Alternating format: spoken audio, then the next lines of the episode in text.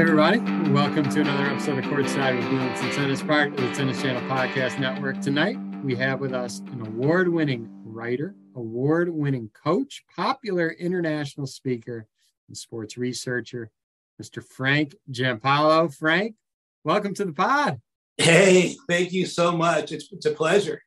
Well, I know you're in one of my favorite parts, Delray, and you know we were just talking before we recorded. I I go down there for the 250 event in February almost every year. I'm based in Chicago, so it beats the hell out of being in Chicago in in uh, February. So I hope you're enjoying your time down in Delray right now.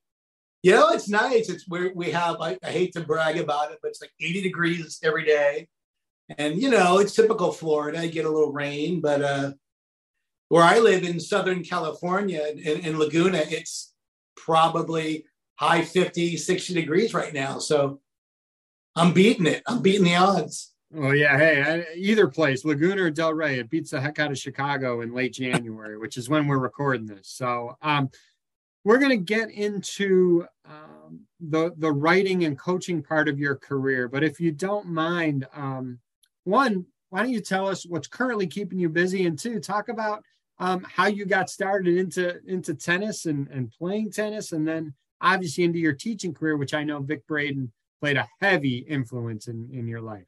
Yeah, he really did. He was a mentor, but uh, yeah, nowadays I'm uh, I'm working with the USTA, the Southern Cal, and we're doing some pretty fun uh, new high performance uh, mental emotional training for they call it Team SoCal now, which the top I don't know, top 10 kids in each age division. I feel super lucky. I get to do it with Paul Annacone. And, uh, you know, he's one of the brightest minds in the, in the business. So getting to do that is, is terrific. Um, still to this day, I kind of rotate between uh, coaching the different coaches, but then also getting to work with families, which is what I'm doing right now. I'm in Delray with a private family that has a 18 year old gal that's you know, playing the minor league pros and banging it out. So that's all nice. And, uh, you know, most of the time nowadays, um, I don't really find people talk about their losses. When I talk about me conversing with parents or players, they don't talk about losing because of the strokes. They never say, you know, God, I lost because if I had my follow through two inches higher, man, I would have won. Eh, you never hear it it's all these mental emotional stuff like i couldn't close out a lead uh, choking panicking. They cheated so i fell apart. So that's kind of why i kind of got into that but i appreciate all the hardware uh, but i kind of focus more on the software stuff now the mental emotional sides. Um, as far as playing I, I played as a junior. I grew up it was really kind of funky but i grew up in saudi arabia and my dad worked for another company called Aramco back there. And so there wasn't a lot of high performance tennis. And I didn't really grow up in a family that cherished sports. And my dad was an engineer. He's still a great engineer. He still works for NASA in, in, in his mid 80s. And, and so engineering and was kind of more of the, the family trait. And uh, so sports weren't that big really. And, and I take my hat off though. I get so almost envious of some of the players and that that that got to grow up in like South Florida or California, and they got to take private lessons every week, and they got to develop their game, and that's wonderful if you have that. But uh, if not, you know, there's hope for everybody, and man, I I think a lot of people that maybe have to work for it a little bit harder maybe they have to struggle a little bit they they they see the value. So it's beautiful. And yeah, uh, that's a that's a good that's a good point. Look, I I have a psychology degree out of college, so this stuff fascinates me. Um, I also went to grad school, but for my undergrad degree is psychology. So a lot of stuff that we're going to dive into um, in this conversation um, absolutely fascinates me. I know after college, um, there's kind of maybe you didn't know exactly which direction you wanted to do. You had an opportunity to maybe, I believe, kind of watch and shadow Vic Braden um, where he was yeah. teaching. Is that is that correct?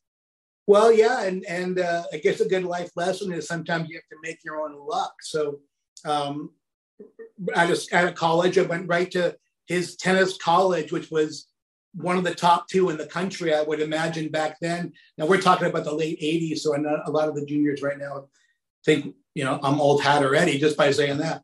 But yeah, so I went to the school, knocked on the door. I said, look, I want to learn how to teach this game. And and they said, well, look, we, we get 25 applications a week. We're filled. I go, well, look, I'm going to be here for two weeks. Could I just sit and watch and observe, take notes? And Vic was great. Obviously, as anybody that knows that name, I got to sit on the court from eight in the morning till 7:30 at night. I filled up maybe one legal pad a, a day worth of notes. Um, and uh, after a couple weeks, they gave me a job, and it was uh, it was wonderful. Back then, they had the the research center, so they did all the all the high speed film. A funny story was I went with Vic once to uh, up in Santa Ana, California, and he bought two high speed video cameras, spent two hundred thousand dollars. Yeah, because he really wanted to research. Nowadays, we can do the same thing on our app. You know, the phone app for what four dollars. You get the phone app. it does the same thing. But anyway, yeah, it was beautiful. They got there in a lucky time. Um, and uh, obviously, he was a, a big time coach. And I love the idea about adding the humor with the sports science. Yeah. And so, anyway, that was my background. And I, I traveled with him a ton. I was actually his agent, and we worked together opening schools. And he's the one that told me that I had to go on my own and write my own books. And I'm like, no, I'm happy. I'm happy just being you know, your assistant. He goes, no, you got, you got to do your own stuff. And so he, I started doing that back about 10, 15 years ago. And yeah, I've been lucky with it so far. That's, I mean, it's amazing. And it just goes to show, like, like you said, you, you almost kind of make your own luck. If you want something bad enough, you find a way to make it work. And then the second aspect of that is finding an unbelievable mentor. And that what you did. And, and that's in any, any field for anyone listening to this if you can attach yourself to a mentor even if you're not getting paid right away um, if you look if you can look long term that can set you up for so many opportunities which obviously uh, is reflected in your career. Now again i mean i think this sport and you can say the same thing for golf right? There's no clock in it. You can't run out the clock. And i've had this conversation with so many different people and i know you appreciate this as well. I mean the sport how beautiful it is it is a brutal, brutal sport because a match can flip on a dime. Yeah. Um, and we've seen it. And I always say if you play this sport long enough, you're going to win matches you have no business winning, and you're going to lose matches that you have no business losing. I mean, that's just part of the sport, right? If you play it long enough. Again, that's the beauty of it, and that's also the brutality of it. Um, I want to get, I want to hear your thoughts on, on some of the books that that you've got. I know you got one coming up, which we'll talk about in a minute.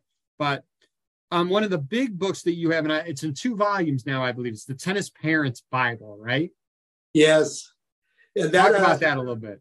Well, I, I, I went from being a coach for about 15 years to being a tennis parent, which was automatically 10 times harder than just being the coach because you know you can't leave it on the court right so after going through that my daughter did well she uh, was number one in the nation in uh, two or three years and played the, played the U.S. Open adults by 15.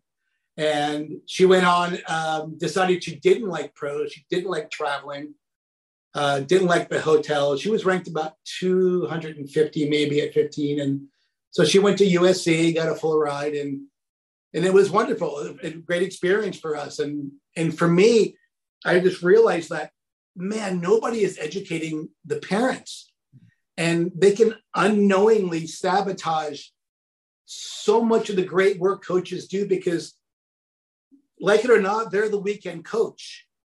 And and that's what's weird about our sport too you know like as coaches we're on the court during the week putting in the work getting the kids not only their strokes ready but their mindset ready you know uh, being performance oriented find a game plan do what you do best stick to your scripts that kind of thing and now all of a sudden the weekend comes along, the coaches aren't going to the matches, just the parents are. And they don't know. They, they just remember what they heard back in, you know, in school when they were going to school. And uh, some of the parents are great. Probably even most of the parents are great. But uh, yeah, I felt I kind of figured that if I'm going through all these issues, and I thought I knew tennis, you know, by then, I thought the parents that don't know a lot about the game, they can waste so much money and hours and even tears, uh, you know, by banging their heads against walls. So I did that. That was the first book, and then Human Kinetics is a, one of the top probably sports publishers, and so they picked me up. I did some for them, and and since then, I think I had this is going to be my tenth book already, and uh, I think I had six number one bestsellers, and in you know the racket sports.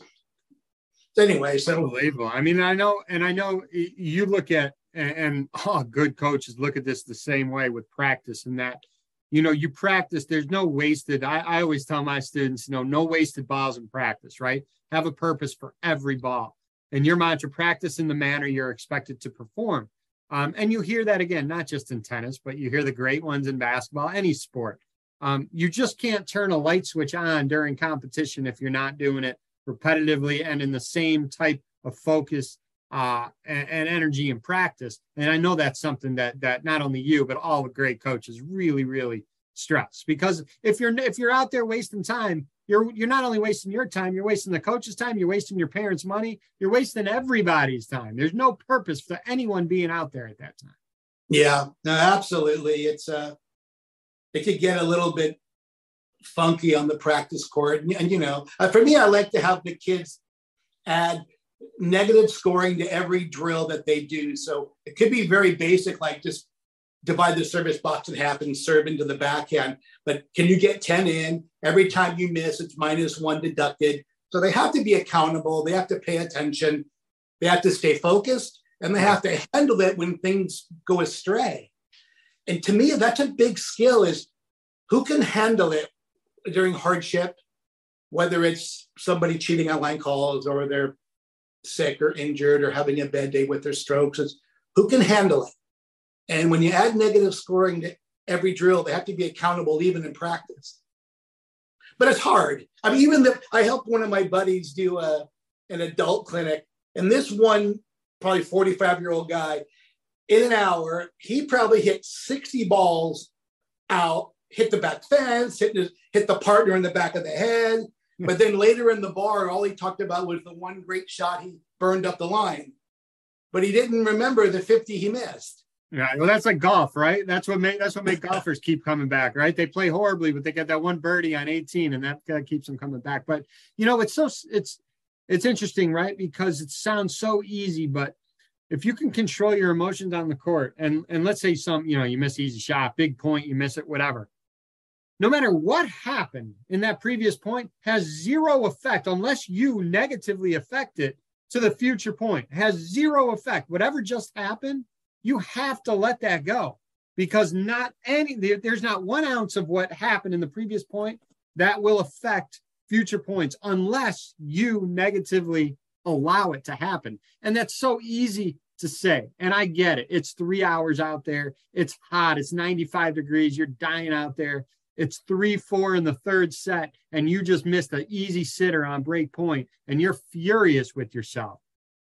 That's the beauty of the sport, and that's the challenge of the sport, right? It, it, yes, you're right, and, and and I love it. I I think it's really meaningful for you know the the athletes or the coaches listening that you know every thought, every feeling that we have is going to either pull you towards your goals or away from your goals. Yeah.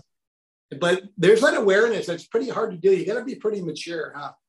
I think you can practice that, right? Like if you keep practicing yeah. those tools and you put that you you put those tools to um, to play in practice, I think you can. It's not something that someone's maybe born with or their temperament, or it, I think you can you can practice that with your students for sure, and it's a huge asset if you can control your emotions. Um, I do want to talk about your your upcoming book, and we're we're recording this in late January, and I know it's like days away. I'm sticking on to the parent side of things. I um, okay. it's called the psychology of tennis parenting. This is something that you're obviously obsessed with, right? Helping as many people who have players um, on the junior circuit because it, it can get complicated, right? And and you can get lost. Kids can get lost, and especially the parents who are not experienced. You said even yourself, who did have experience in the sport, it was a lot for you and you didn't know a lot when your daughter was going through it um, again, talk a little bit about the focus of this upcoming book, The Psychology of Tennis Parenting. Well, the, the probably the big difference is this is based on typical um, problems and then solutions. So the insights really in this book um, are kind of based on the software, like we said, the mental emotional sides. But these are things that the parents can help with. So sometimes parents don't really understand their job description. They think, you know, their job is to get out there and change strokes or, you know, talk about the athleticism. But that's pretty tough if a parent doesn't have a real tennis background. But parents can help with, you know, the the sports psychology side if they just know a little bit about it. Like for example, they can talk about like in the book we talk a lot about um, character traits, which is huge, life skills, and people are like, well, what the heck does that have to do with winning tennis? But if you think about it, time management, organizational skills, perseverance, resiliency, courage, all these things are just super duper meaningful when you start to compete because you can have the best looking form in the world, but if you don't have those life skills, you're in trouble. And you probably won't even practice correctly if you don't have the life skills and you know the character traits and even a moral compass to, to do things that college coaches want to see. You know you can have we've had a lot of players even at a southern cal where they have magnificent strokes but they're just jerks. And then at the end of the line who, who wants a jerk on their tennis team? That's a nightmare for a coach. Yeah no way. I agree. Um hey you we talked about all the all the expertise you have these books um, the upcoming book that's coming out just in a matter of days again psychology of tennis parenting. You have a great website. Is that where they should go and start looking up everything uh, more information about you and the work that you've done? Your books on other websites as well amazon or whatnot? Where, yeah. where can everyone find some of your work? Uh, all the worldwide you know there's obviously a bunch of different types of amazons out, out there in different countries but yeah amazon is the best here in the states i would say um, obviously we can sell it on our, our website too. We sell a ton of books off the website. And your website, what's the name of your website again? Uh, it's maximizingtennispotential.com. Maximizingtennispotential.com. I've been on it several times. It's great. So any information that uh, any of the listeners need, I mean, it's all right there. There's different, it's a lot of different sections. You'll learn a lot more about Frank and a lot more about all the work that that you've done. Before we uh, wrap up, anything else you want to say? Well, no, I think we're uh, I think we're good. And uh, look, if I can help anybody along their journey, just uh, track me down. You can just Google my name, and it, it come. I come up all over the place now. I'm I'm pretty lucky, but you'll find me anywhere on Google. So or any. And they can contact you on your website as well. Yeah. Awesome. Hey Frank, I appreciate. It. I know you're busy. You're working right now in Delray. I appreciate. It. There's a little bit of rain behind you. I see. Um, yes. Thanks for taking some time out of your day and, and speaking with us. This was fun. All right. Have a good one. Thanks.